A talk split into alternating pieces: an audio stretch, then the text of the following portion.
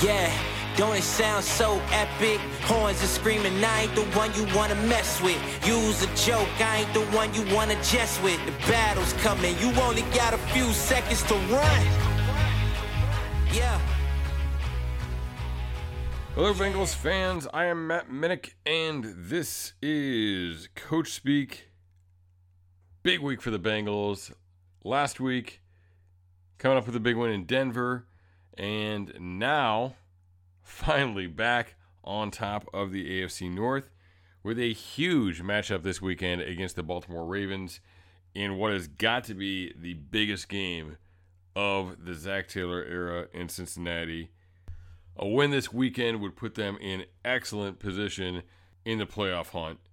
And look, this is a coaching staff, this is a front office that took a lot of heat. But now we're seeing a lot of the decisions they've made have, have really paid off. A lot of the, the guys they brought in, you know, uh, Joe Goodberry was tweeting earlier about Ja'Marr Chase and Trey Hendrickson not being moves that people were necessarily a fan of. Uh, both those guys going to the Pro Bowl. Uh, I saw somebody retweet somebody, uh, so I apologize. If you're listening, let me know. But there was a retweet re- recently or calling somebody out for not liking that the Bengals essentially traded Carl Lawson and William Jackson for Trey Hendrickson and Chidobe Awuzie. That's worked out pretty well for the Bengals as well. Uh, you know, Joe Mixon, you take heat for extending running backs. He's a Pro Bowler this year. Uh, Larry Ogunjobi, Mike Hilton, Sam Hubbard, you know, those guys doing a great job. Uh, at Fox 19 Jeremy, you know, tweeting about bringing all those guys back and the job that that uh, Duke Tobin has done with those guys. Uh, look, we're looking pretty good right now. Uh, and you can also see, and you really saw last week how they built depth at some key positions. We saw, I, I, did an article this week called The Replacements uh, that focused on that and, and, focused on these guys that were stepping into to new positions. I mean, you saw some really good things out of the second round pick, Jackson Carman, who, again, is somebody that they've taken some heat over that pick. We saw excellent play out of Markus Bailey, uh, former seventh round pick out of Purdue, Columbus native. Uh, looked great, I thought, at linebacker. Uh, I'm really ex- excited about his future, and, and I think he can push even when everybody's healthy in that linebacker room for, for a starting role. So, man, that's exactly what you got to be able to do this time of year is have the depth, have guys that can step up. Uh, because the NFL season, you know, it, it's about survival to some extent. You know, you can have a real good team, but when a couple of things go wrong and a couple guys go down, that can get difficult in a hurry. And the Bengals are, are really stepping up in that area right now. The Ravens are going to need to step up on that area this weekend. We see a number of injuries from them. Um, don't want to get too far into it because these things uh, change all the time. But we know Humphrey, Jackson, you know some of their key players, uh, not looking uh, not looking good to have those guys this weekend. So let's get into that. Let's get into the, the matchup a little bit. I want to talk about a little bit of a parallel with these coaches. Look, I'm a fan of both Harbaughs. I think both Harbaughs are, are, are good coaches. I think John Harbaugh is a really good football coach. Both of those guys take some heat, uh, but I, but I do think they're they're they're good ball coaches. And sometimes we get caught up on what a coach is supposed to be. We get caught up in, in making a wrong call here or there, but really, if you dissect it, they're all guilty. Uh, you know, so uh, it's hard to get caught up on those things. But Harbaugh does some really nice things, and Harbaugh over the last two weeks has taken a lot of heat. Uh, twice he has gone for two at the end of the game. He has gone for the win at the end of the game, and come up short. Now, the first time people, I saw people instantly just talking about, oh, well, analytics, analytics. It, it's not about analytics. Um, like the conventional wisdom like what I was taught as conventional wisdom coming up as a as a young coach was you go for the win on the road and you go for the tie when you're at home. And they were on the road that week and they went for the win. You know, so that to me is actually the conventional wisdom is is, is to go for the, the win. Last week they were at home and they were facing the the prospect of seeing Aaron Rodgers in overtime. You know, win the game right there. To me, you know what I mean. Uh, you get a you get a backup quarterback. You know, like they can make one play with that guy uh, and avoid seeing Aaron Rodgers in overtime. I can't say that I blame you for going for it. There, there's a great video of, of Harbaugh asking guys, you know, if they wanted to go for it. A bit of that, as a coach, a bit of that's kind of playing it up and putting ownership on on your players, which is all all positive stuff, all good coaching stuff. All I'm trying to get at is, I I get those calls and I I can't see a flaw with them, you know, except they didn't make the plays. Uh, Zac Taylor in the last couple weeks, you know, we saw two weeks ago, uh, the Bengals were in overtime, and they ran the ball on second down, down, down uh, near the red zone, not even quite in the red zone. Uh, ended up settling for a field goal on that drive. And look, I don't hate the call. You know, like they they lined up quick. They caught the defense in a pretty good position to run that play, and you know they just didn't get one of the blocks they needed. They, they that could have been a really good play, and they, they just you know didn't quite uh, get what they needed out of it. And it wasn't a terrible play. You're still you're not really taking the ball out of Burrow's hands because he still have a chance on third down.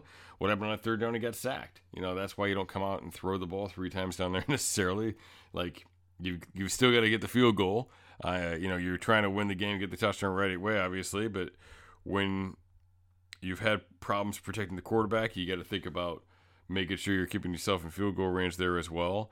Um, and to me, we talk about being conservative. To me, kicking field goals is actually the opposite of being conservative in today's NFL, and running the ball is the opposite of being conservative because that's that's the stuff you take heat for. You know, like like you go for it on fourth down, like people are just on board with it right away. I feel like you you um you're throwing the ball, like people are on board with that stuff for the most part.